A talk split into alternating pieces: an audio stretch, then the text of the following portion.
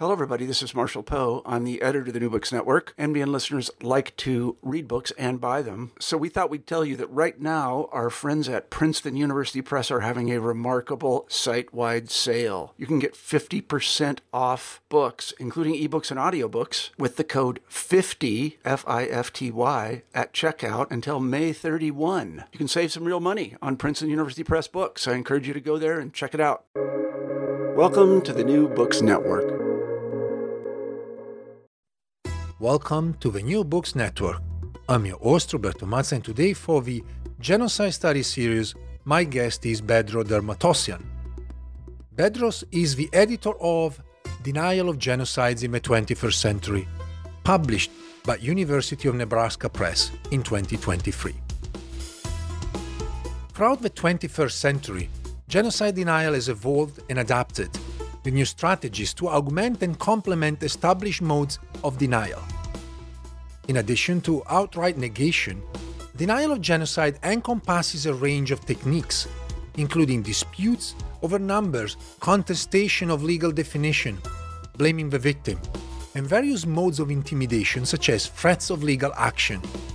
Arguably, the most effective strategy has been denial through the purposeful creation of misinformation. Denial of genocide in the 21st century brings together leading scholars, mostly historians, from across disciplines to add to the body of genocide scholarship that is challenged by denialist literature. So, by concentrating on factors such as the role of communications and news media, global and national social networks, the weaponization of information by authoritarian regimes and political parties, court cases in the United States and Europe, freedom of speech, and, postmodernist thought, this volume discusses how genocide denial is becoming a fact of daily life in the 21st century. Before we begin the interview, however, I think it's important to quote from the very first page of the book.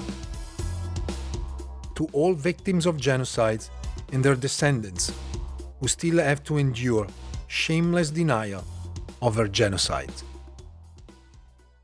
First things first, Bedross, welcome. Thank you, Roberto, for interviewing me for the second time. I think actually this is the third time. Uh, the first time was for my own podcast, Jerusalem Unplugged. So I guess oh, you yes, are. Yes, yes, uh, yes. I guess we can say you are a regular. Certainly the guest I interviewed the most. Let me start with a question about yourself and a broader question about the origins of the book, and perhaps you can elaborate about the process of putting together the scholars and how you organize the volume and decide on which topics to cover for uh, denial of genocides in the 21st century. Yes. Um, as you know, Roberto, I was born and raised in East Jerusalem. Uh, graduated from the Hebrew University and came to Columbia, got my PhD, and then went to MIT for two years, and then got this position at the you know uh, fantastic position here at University of Nebraska Lincoln, where I'm now a full professor of modern Middle East history and Hyman Rosenberg Professor in Judaic Studies.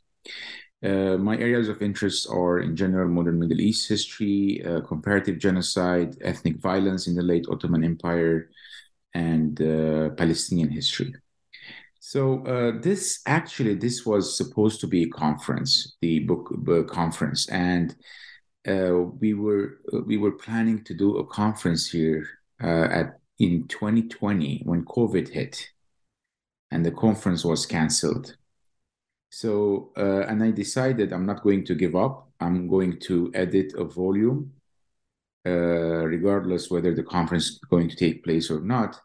And so some of the uh, chapters uh, of this book are titles that were going to be in the conference.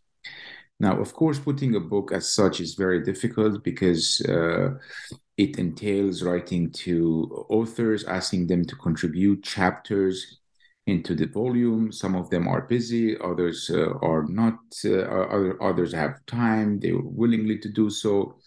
But coming to the question as to why is it confined to these genocides, uh, I have to tell, I have to, I have to say, I, I tried a lot to bring other uh, genocides into the picture, but uh, due to time restraints, the authors have declined. I had in mind the Bangladesh genocide in 1971.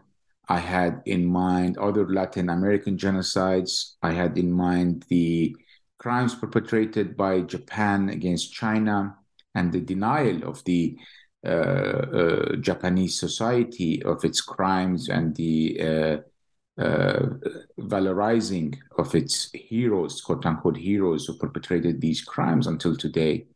I had other uh, aims in, in mind, but we we are we were confined to these uh, chapters. And I say, as I say in the introduction of the chapter, these are just samples. I mean, these are this is I never I never agreed that there's a book which is should be a definitive history of anything.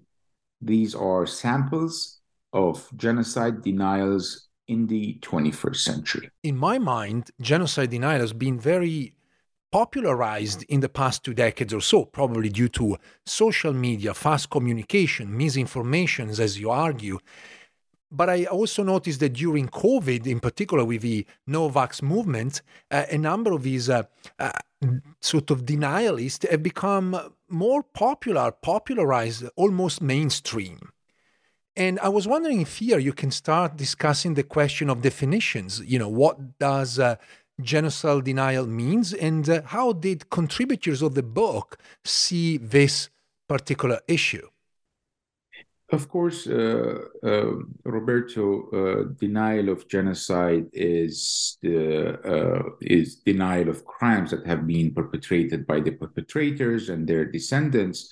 But denial to, uh, according to Gregory Stanton, for example, who is a Holocaust, uh, sorry, a genocide scholar, he says that there are ten stages of for genocide. The first one is classification, followed by symbolization, discrimination, dehumanization, organization, polarization, perpetration, persecution, extermination, and denial. All right.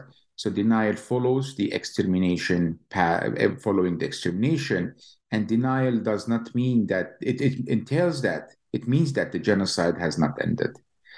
So denial is not only the reluctance to acknowledge the historical injustices of the past, but it further aims to killing the dead and their memory over and over, inflicting pain on the survivors and their descendants, and demonstrating the future acts of violence are possible in a climate of deception and impunity. And I argue in the book that by denying genocides, both states and non state actors become complicit in the process of genocide, transmuting the violence from the physical to the psychological plane. Imagine the traumatic effect of the descendants when they are encountering denialism on a daily basis. So denialists now become ideological as well as biological descendants of the perpetrators.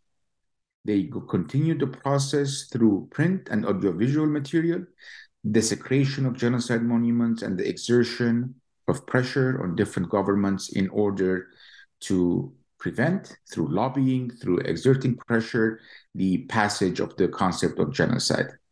And as I argue in the book, the most important example of a denialist state is that of Turkey, which spends millions of dollars, uses it as a policy, foreign policy, internal policy, and foreign policy through mobilizing both the foreign ministry, cultural centers, consulates, student associations.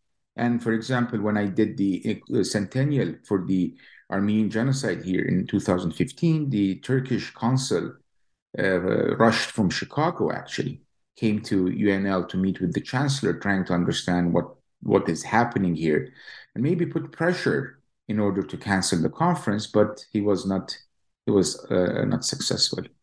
Now, all the authors in this book agree that there is something a new phase here in 21st century. A new phase in which now denial has taken a new attire. It's the age of social network. It's the age of internet. It's the age of misinformation. It's the age of uh, it's the age of producing so-called historical scholarship. It's the age of the rise of right wing governments, both in the Western Hemisphere, specifically United States during Trump's period, but also in many other European countries such as Austria, Hungary, uh, Italy, and many other countries in which now right wing groups are rallying behind genocide denial, but also most prominent would be the Holocaust denial. Even in the United States, you have the rise of uh, Proud Boys, QAnon conspiracy theories, and all of these are, and this is happening also, as you mentioned, during the COVID period. And there are a lot of conspiracies are going around about the Jews are behind this, Jews are behind that, and there wasn't Holocaust. Holocaust is a farce, etc., etc. So you see these types of denialisms are emerging in different parts of the of the globe, not only confined to the Holocaust denial, but also but also encompasses in it other denial of uh, genocides. Looking back at the images of uh, January 6 United States Capitol attack uh, that took place in 2021, there is some sort of a dark irony. You have individuals who are generally known as denialists they would deny the Holocaust or downplay the Holocaust, claiming that the numbers are not correct. And at the same time, and this is the irony, wearing t shirts saying 6 million were not enough, implying that 6 million Jews were not enough to be murdered during the Holocaust. And I found that extremely ironic, obviously very dark, ironically speaking. Now, you already talked about uh, why the reasons why a book on denialism in the 21st century is important. But I was wondering if you can go deeper and tell us more about the necessity of such a work. And also, perhaps you can tackle the question about uh, the denialists. Who are they? What do they want? So, uh, in this volume, uh, uh I discuss uh, the book volume discusses some of the ongoing denial mechanisms of some of the most horrendous genocide, as I said and uh, there, of course, there's no genocide in the course of history that that has gone without being denied by states and not non-states actors, often including quote unquote professional historians and pseudo historians. Though I divide them into these denialists into state and non-state actors. Even the Holocaust, for example, with the with its uh, all audiovisual proofs, it's still being denied by individuals and handful of states. So uh, the denialists are uh, states, state-backed projects. The uh, non-state actors are individuals who are uh, quote-unquote legitimate scholars using the cloak of uh, scholarship in order to uh, present something uh, on the uh, on the uh, from the perspective of both sidism instead it was war uh, they were killed we killed they killed etc and there are many techniques of denying the genocide and you have also individuals who are connected to states such as the turkish state who have uh, reputable positions in legitimate uh, universities here in the United States or in Europe. And so, uh, but again, there is sometimes these denialists are dormant, but when the political atmosphere changes and the right wing groups come into the front, you see them uh, you see them uh, rising into power. For example, in Turkey, uh, situation is worse today than it was 20 years ago in terms of the Armenian genocide denial. Uh, the municipality prevented the uh, for the second time, I think, for the commemoration of the genocide in the Taksim Square. And the other day, I saw uh, Doğu Perinçek, who was who's a major denialist and politician in Turkey, uh, give taking oath with another 200 people denying uh, their oath is about denying the Armenian genocide. So I don't see. Uh, I'm not optimistic about what's happening within Turkey. I'm not optimistic with with what's happening around the globe in terms of denial of genocides, as long as we have political interests, underlying political interests that obfuscate the uh, the uh, these governments to accept past historical injustices. For example, in the case of Guatemala, and that's uh, uh Samuel Totten discussed, there is a the denial of the genocide is not only by the government, but it was it's backed by Reagan's administration and the evangelical church. So you have these types of major governments who are backing. Uh, of course, it's a Cold War period, we can say, but it's also during the post-Cold War period where you have uh, democratic governments supporting authoritarian governments, and they're covering their past injustices or genocides against indigenous native population. And mind you, uh, Roberto, that this is not only in the case of uh, authoritarian or semi-authoritarian government. Denial of genocides is a policy of democratic countries too against their own indigenous population. Case in mind is the indigenous genocides here in the course of 500 years against the uh, native population.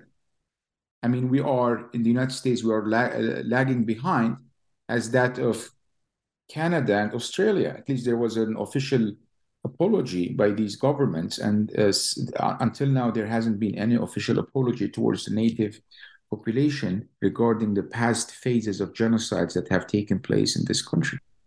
Before discussing the various chapters, I just want to mention that even in my own country, Italy, there is essentially a state denial of what we may call the uh, Libyan genocide between 1929 yes. 1934. Essentially, uh, I think roughly speaking, 70,000 Libyan civilians were forcibly removed and massacred by Italian forces. And that has been forgotten mostly because of the events that occurred after the war. So, the necessity to reestablish a democratic government in Italy, a post fascist government. But the price was that we conveniently forgotten what Italian forces did in Africa.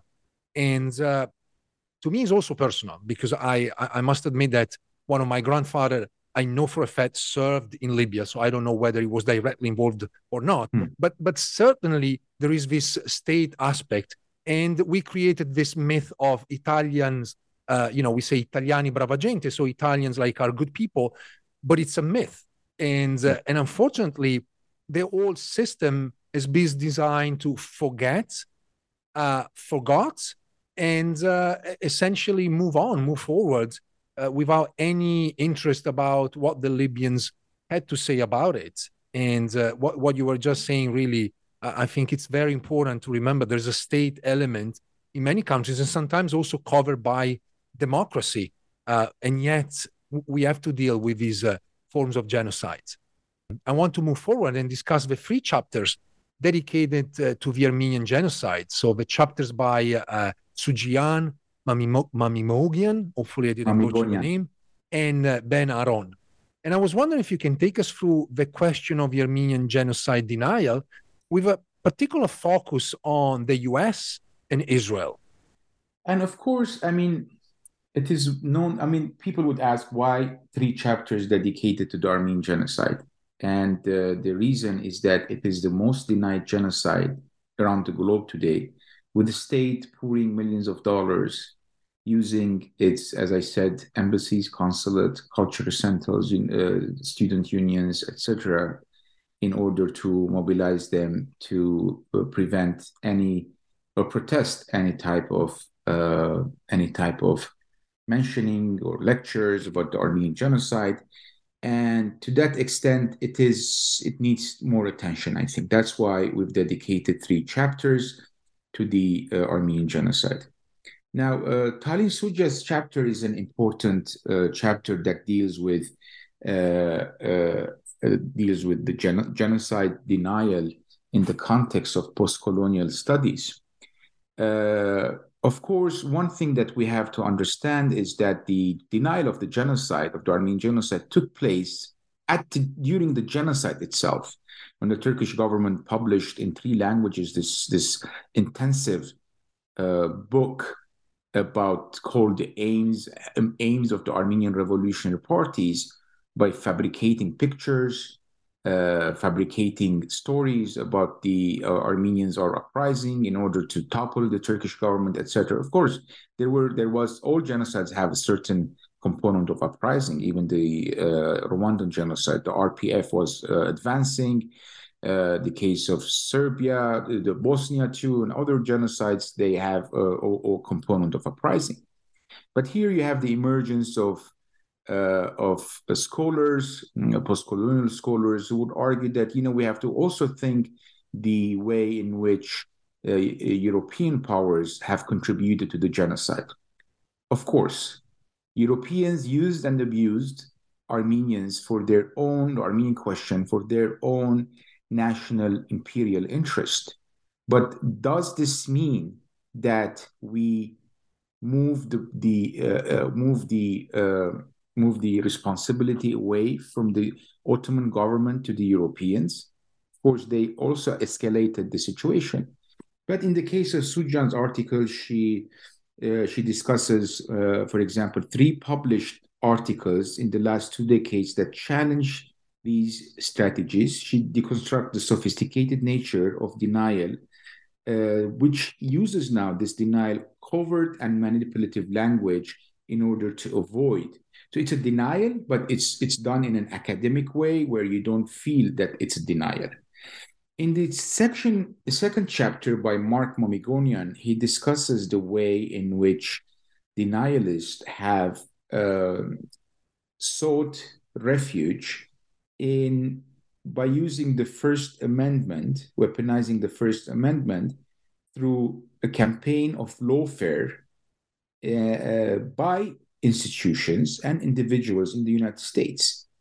So mainly you have now the Turkish Legal Defense Fund and other Turkish organizations or individuals to the extent who would who would sue you if your university is discussing that these are, for example, the literature, denies literature are the following. If you put those on your website, as it happened in the case of Minnesota.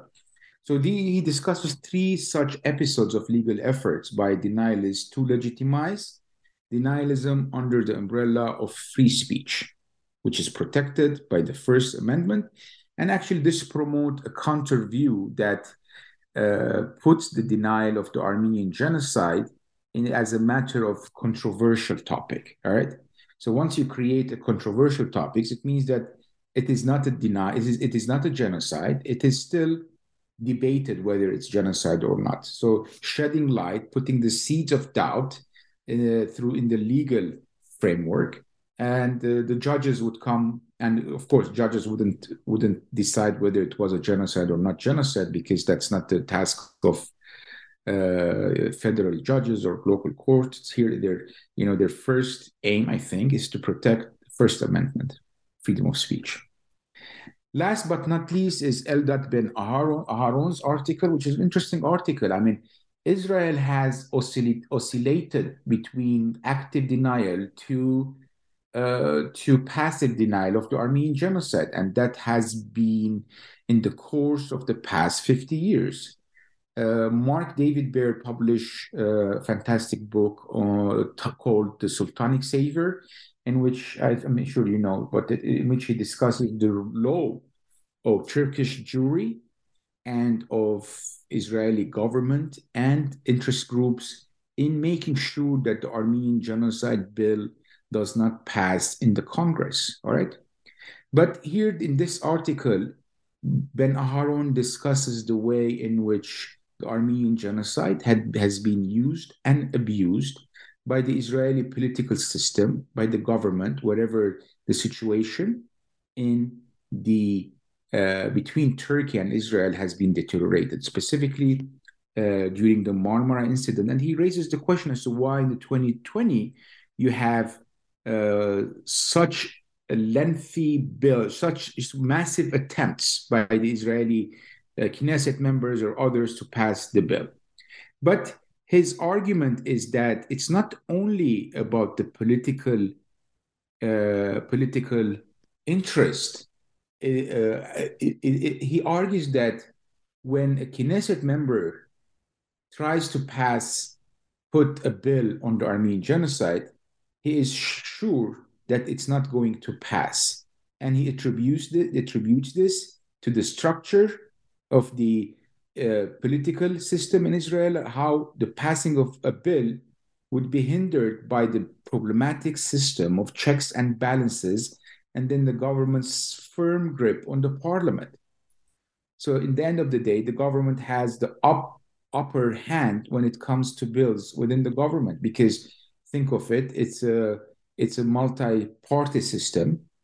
It's not like Democrat and uh, you know it's a Democrat or a Republican. It's a multi-party system, and the governments have an upper hand in passing the bills or not. And since then, since uh, you know, since the issue became a matter of uh, scandal in 1981, 82, actually, when uh, genocide uh, conference was going to be held in in uh, Tel Aviv University. There was a panel about the Armenian genocide. Turkish foreign ministry put pressure on the Israeli government. Since then, Israel has been using and abusing the Armenian genocide in order to achieve its goals. We are both sitting in the United States. So I want to go back to chapter one, written by Robert Hitchcock, and discussing the denial of genocide of indigenous people. Of course, I mean, denial of the indigenous genocide is very rampant here in the United States. Uh, I mean, you would start from the high schools actually where uh, where where genocide is not mentioned even within these uh, high school textbooks and uh, the uh, and I would say the denial of indigenous genocide falls under the category of denial by a democratic government uh, of uh, of in, in the case of United States. For example, Lauren Witt and Alan Clark, which you mentioned the quote at the beginning, uh, coined the term domestic genocide denial. Domestic genocide denial to describe systematic denial of genocides in the United States and Canada. Uh, so, what we see among the denialists of these uh, countries or scholars is that uh, uh they highlight the role of diseases rather than human agency in the decimation or the depopulation of indigenous North America uh, population of indigenous, indigenous North, North America. So their theory is the virgin soil theory, quote unquote virgin soil theory, which attributes the annihilation of the native population to activity of microbes and it's smallpox and you know all of this it's present in the process as an inevitable one but of course you have other scholars in the united states including uh, many uh, in, in state universities who have challenged this approach by arguing that settler colonialism was essential to the disease process. And you know that settler colonialism is a, is a, is a subfield within colonial studies. And there are some who argue that settler colonialism itself is equal to genocide. Settler colonialism would not be, does not cannot exist without annihilating the local population. These scholars have criticized the virgin soil theory uh, and uh, emphasized contingency. They said that uh, that the uh, the annihilation of the genocide uh, was contingent. Annihilation of the native population was contingent on the settler colonial settlers. But you have increasingly scholars who are recognizing what happened to the native population. Some argue that what the what happened in the past 500 years constitute episodes of genocides, because there are also episodes of massacres, but they term it episodes of genocides.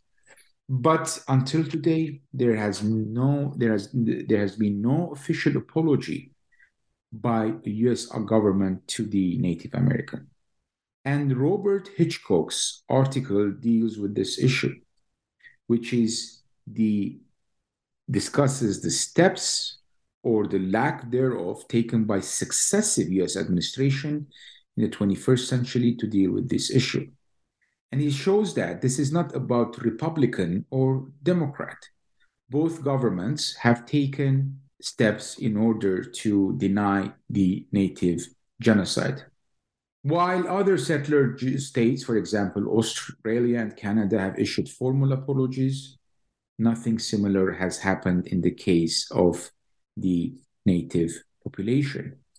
And he demonstrates in his article that, for example, the condition of Native Americans worsened during Trump's tenure with the, as you know, elimination of the sacred sites, sites, the cutting of budgets, the construction of uh, oil pipeline on indigenous land, among other discriminatory policies, even going as far as you know supplying uh, masks during uh, COVID pandemic. He also discusses the history of physical and cultural genocide of native population and these systematic acts designed to eliminate indigenous people were, of course, carried out, as we know, under the uh, title of uh, civilizing mission or spreading civilization.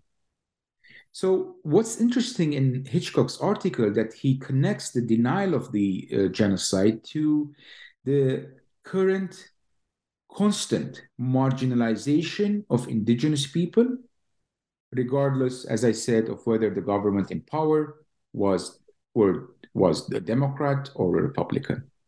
I'm curious about something which probably is more your view uh, than the author's himself.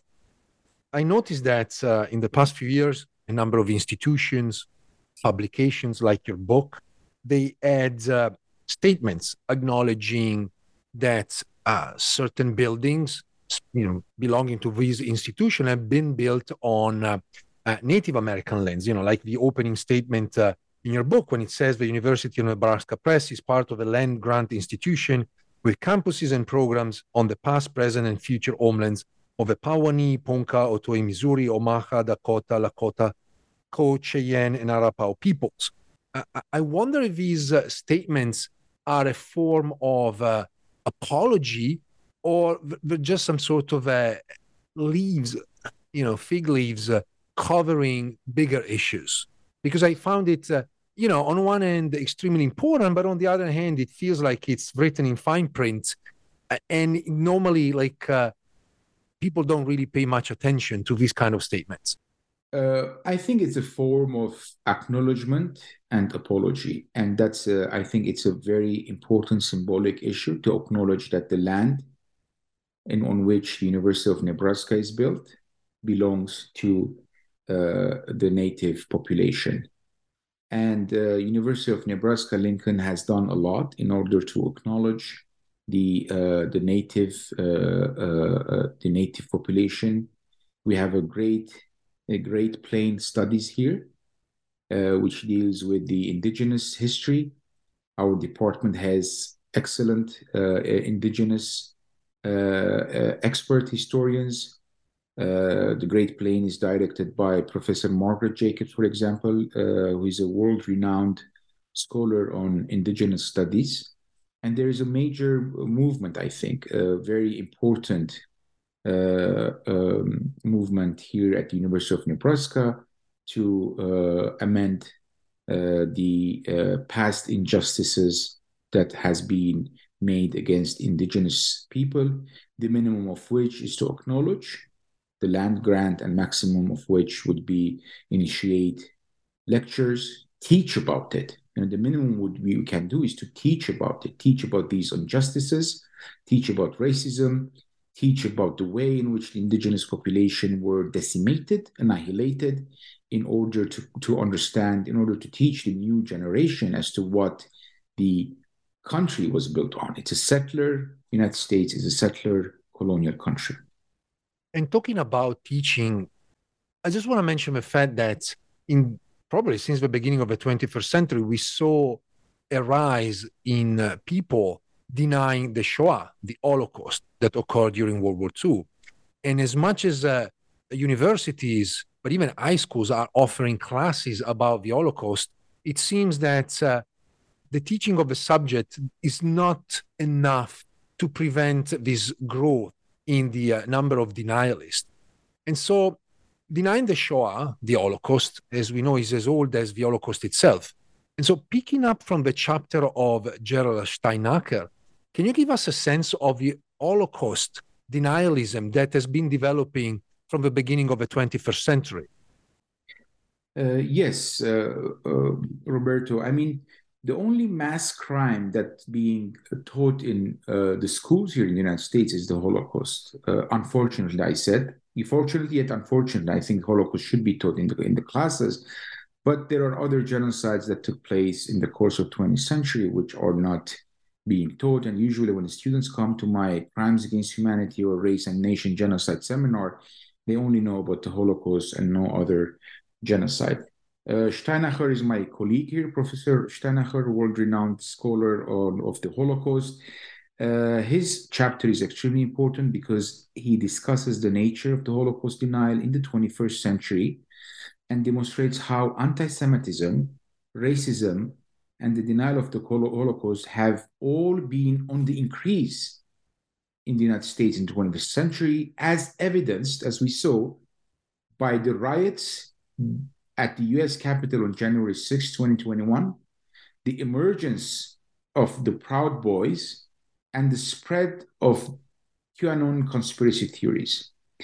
I mean, here's the thing wearing shirts and uh, invading US Capitol, wearing shirts that says 6 million Jews were not enough. What's the what's the context? And I always say, I always ask my students, we have to ask ourselves why would you what why do we attribute every natural disaster not natural but human-made disaster to the jews? The jews were behind it.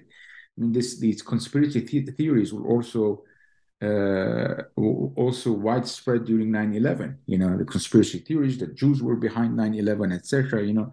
So these are these stem from uh, from a long long uh, long period of long history of anti-Semitism, you know, racist anti-Semitism that began in the 19th century. Of course, anti-Semitism existed uh, in the course of history, but the 19th century we be, we begin with the uh, racist uh, racial anti-Semitism.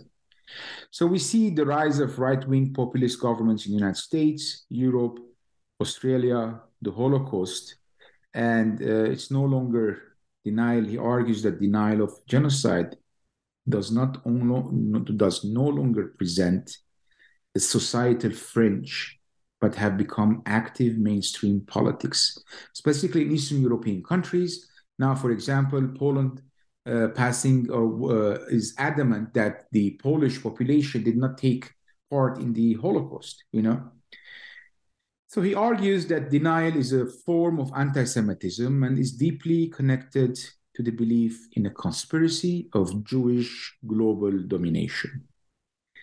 And so this is becomes specifically dangerous at the age in the age of internet where internet has become a fountain of misinformation and cesspool of conspiracy theories about the Holocaust.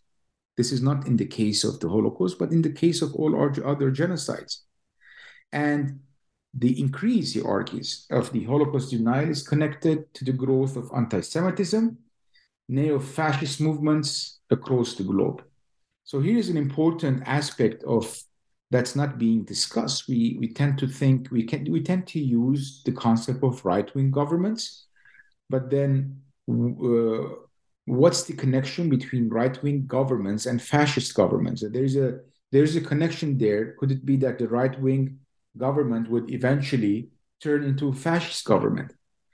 Uh, and this might happen uh, in a period or in a case of major financial crisis, major uh, uh civil war, uh, immigration crisis. I mean, uh, here's the thing. I mean, there is a direct connection between between Syrian refugees and uh, rise of right wing, whereas Ukrainian refugees are welcomed, for example, in or European open European doors open for the Ukrainian refugees, whereas Syrians fleeing through Turkey are prevented to enter Europe because of their uh, religion and identity.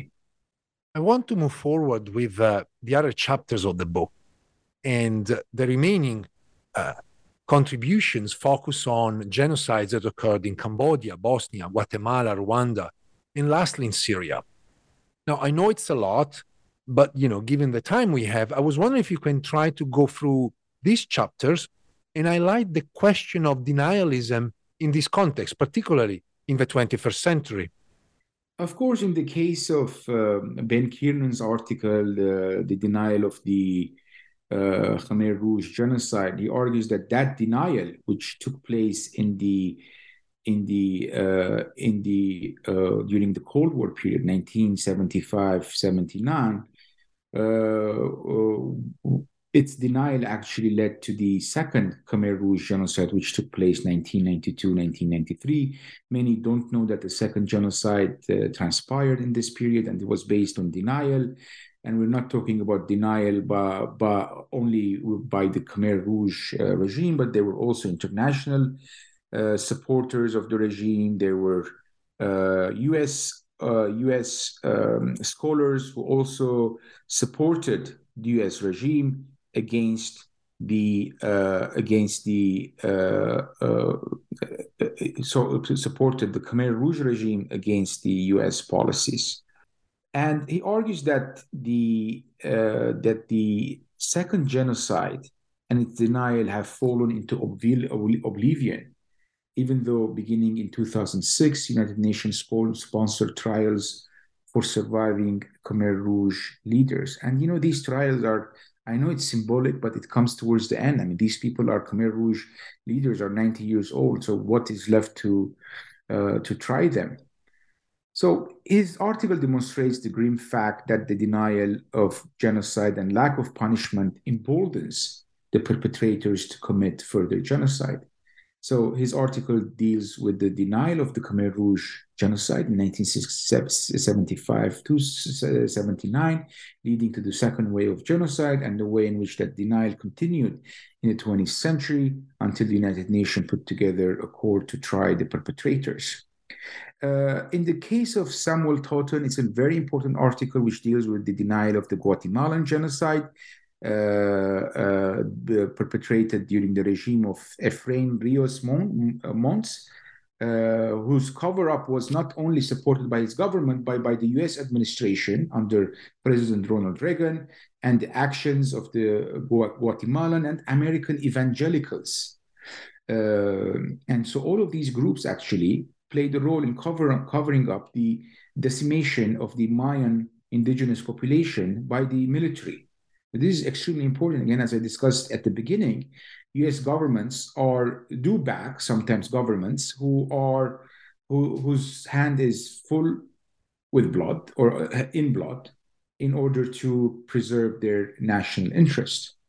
Jelena Subotić's article is also extremely important, which discusses the regional political implications of the Bosnian genocide denial. Uh, she discusses the ways in which denial of the both the genocide genocide in both Serbia and the Republika Srpska are have taken uh, shape in the 21st century. And this denial, she argues, is used to bolster the independence of the Republika Srpska. And this denial, we're talking about the Srebrenica massacres, which are part of a larger genocides. She demonstrates in the article how Bosnian elites resistors the international justice mechanisms such as the ICTY, International Criminal Tribunal of Yugoslavia, due to their fear that the course would lead to the abolition of Republika Srpska. This is the small republic within Bosnia that uh, played an important role during the genocide. The article by uh, Roland Moerland, actually, about the denial of the uh, Rwandan genocide, concentrates on one book, which is Judi Rever's controversial book titled In Praise of Blood The Crimes of the Rwandan Patriotic Front. Of course, no one is denying that the RPF committed some crimes, but putting that in the same level equating that into the, into the same level of the Rwandan genocide, it would be it would make history it, it is a historical fallacy. But what's unique about this book that uh, Moerland contributes a whole article is that it was published by Penguin Random House in 2018. So here you have a denialist book that's published by a prestigious press globally known. Roland actually assesses the complexities of Rever's argument of, again, the denialist tactic of both sidism, you know? They did, we did, they killed, we killed, and etc. And the problem of the lack of concrete definition of what genocide denial is. So he argues that it is that the significance in praise of blood, the book, lies in the fact that it was published, as I said, by mainstream publishing house.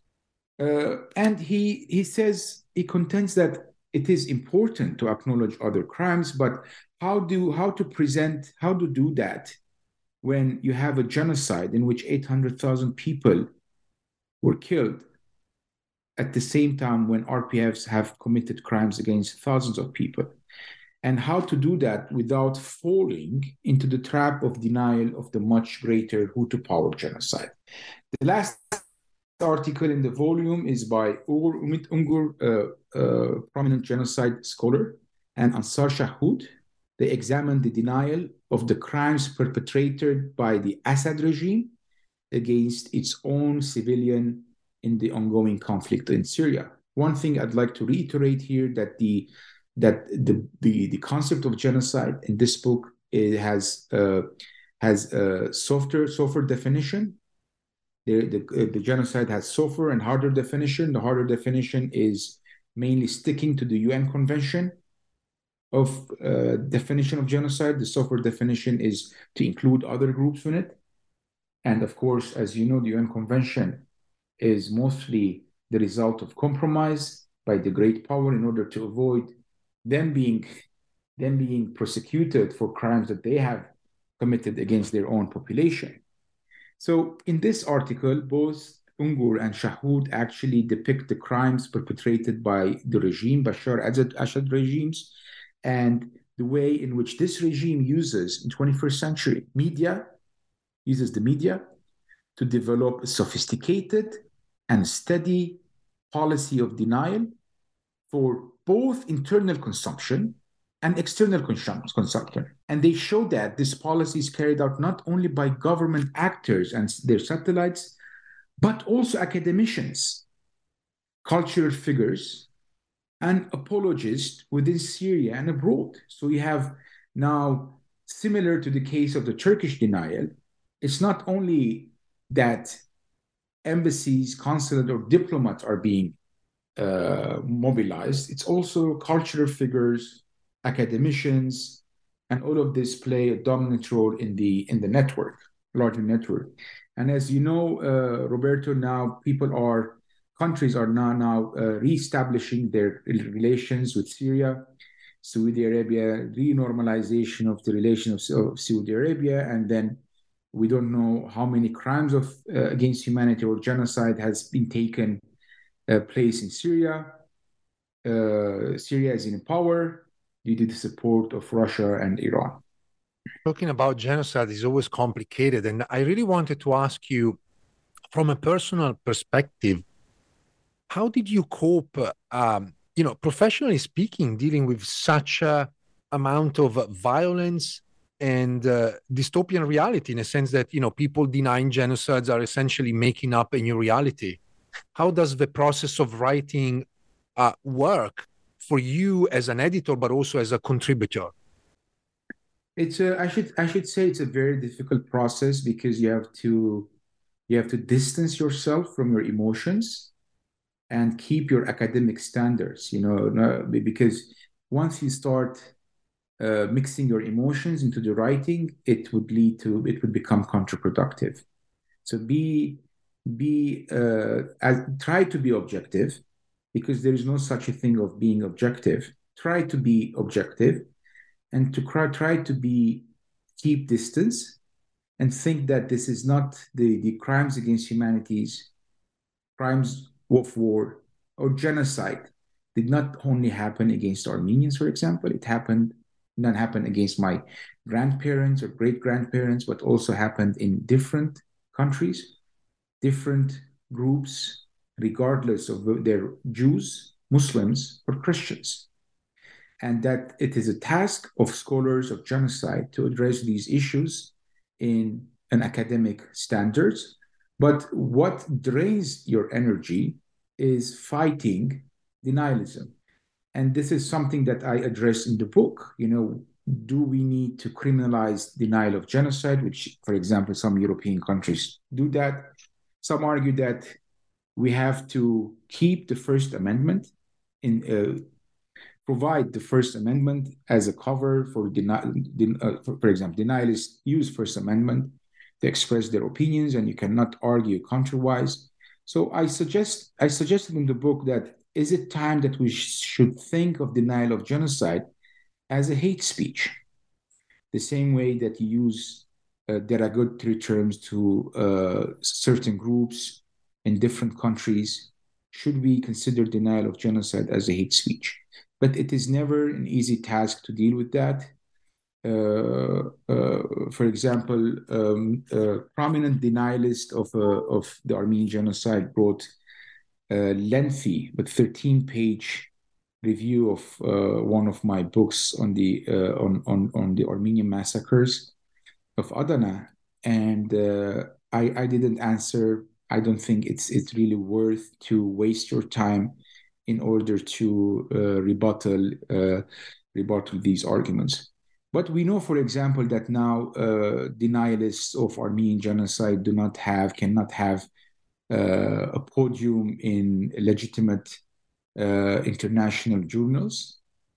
Uh, but they are be able to have access to such places as Routledge, uh, such places as uh, I was very surprised to find that Edinburgh University Press published Justin McCarthy's uh, latest book.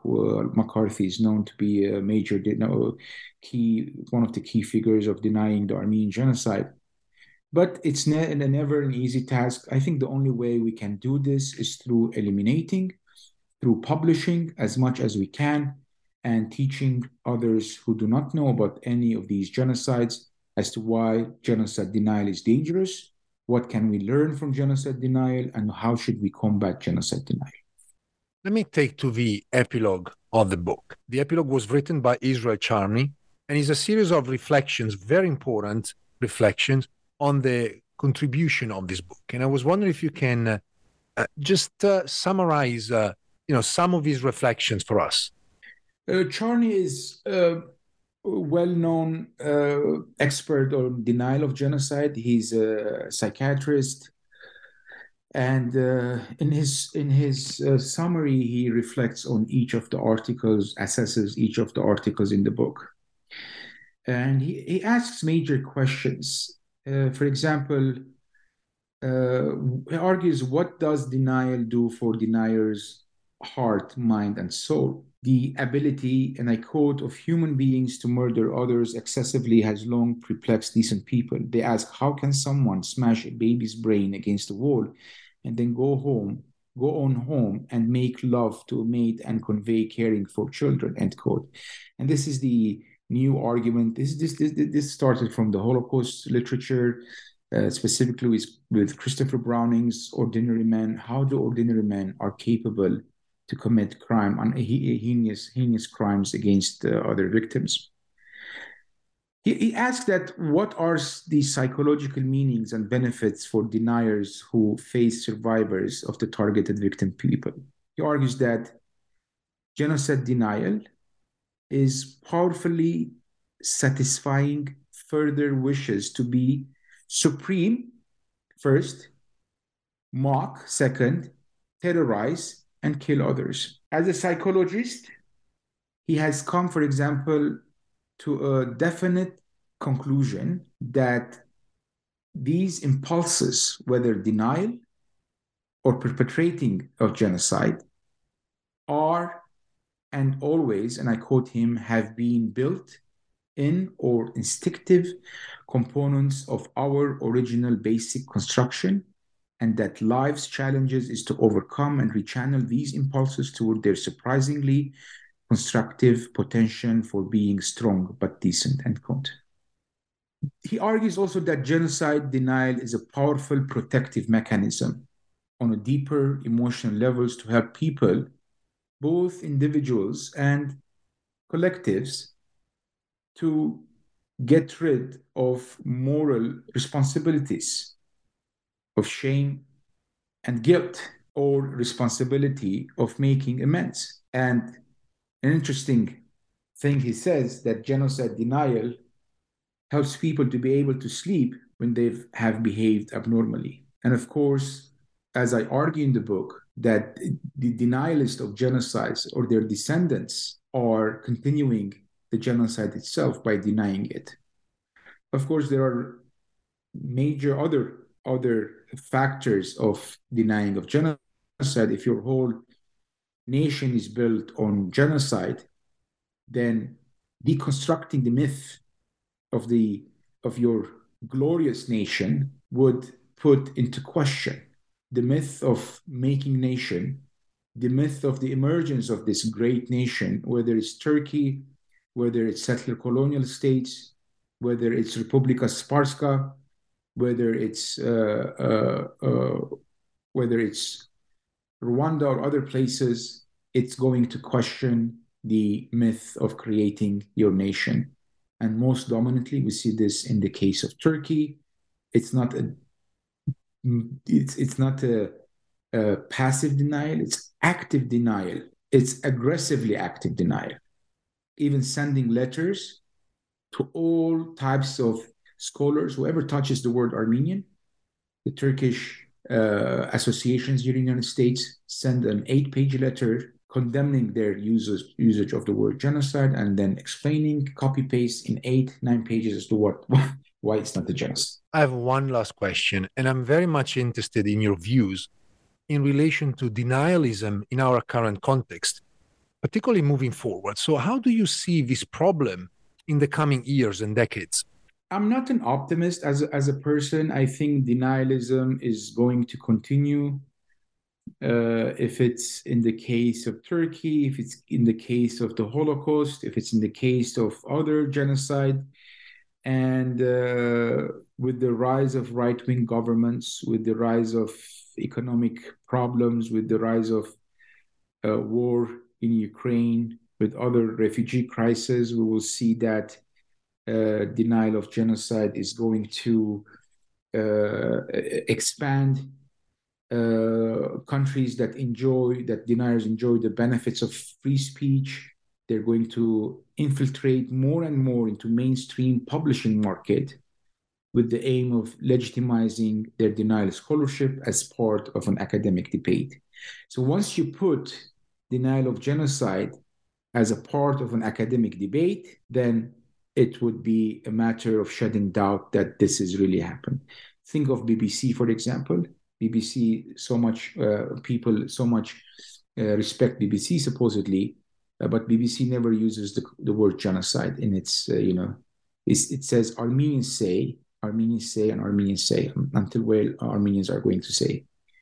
And another thing that we're going to see more and more is that denial of genocide is not going to be confined only small group, Uh, but is going to be composed of strong movements infused with racism, bigotry against the victims and groups. This is not only a matter of anti Semitism, this is a matter of anti Armenianism and Islamophobia, among other types of hatreds. It's part of a larger feeling of xenophobia, conspiracy theories, and this is going to exceed and expand due to access to social network, the internet, from uh, we're going to see form of neo-fascism, neo-Nazism, and the spread of genocide denial. So uh, the as I say, the only way that we we can fight against genocide denial is by spreading the knowledge about these genocide and why genocides are being denied and what can we do in order to combat combat genocide denial.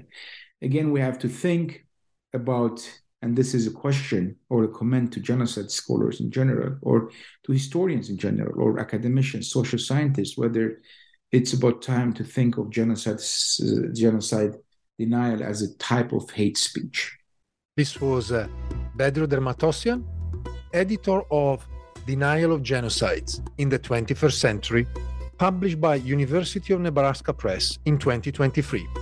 Bedross, thank you so much. Thank you, Roberto, again.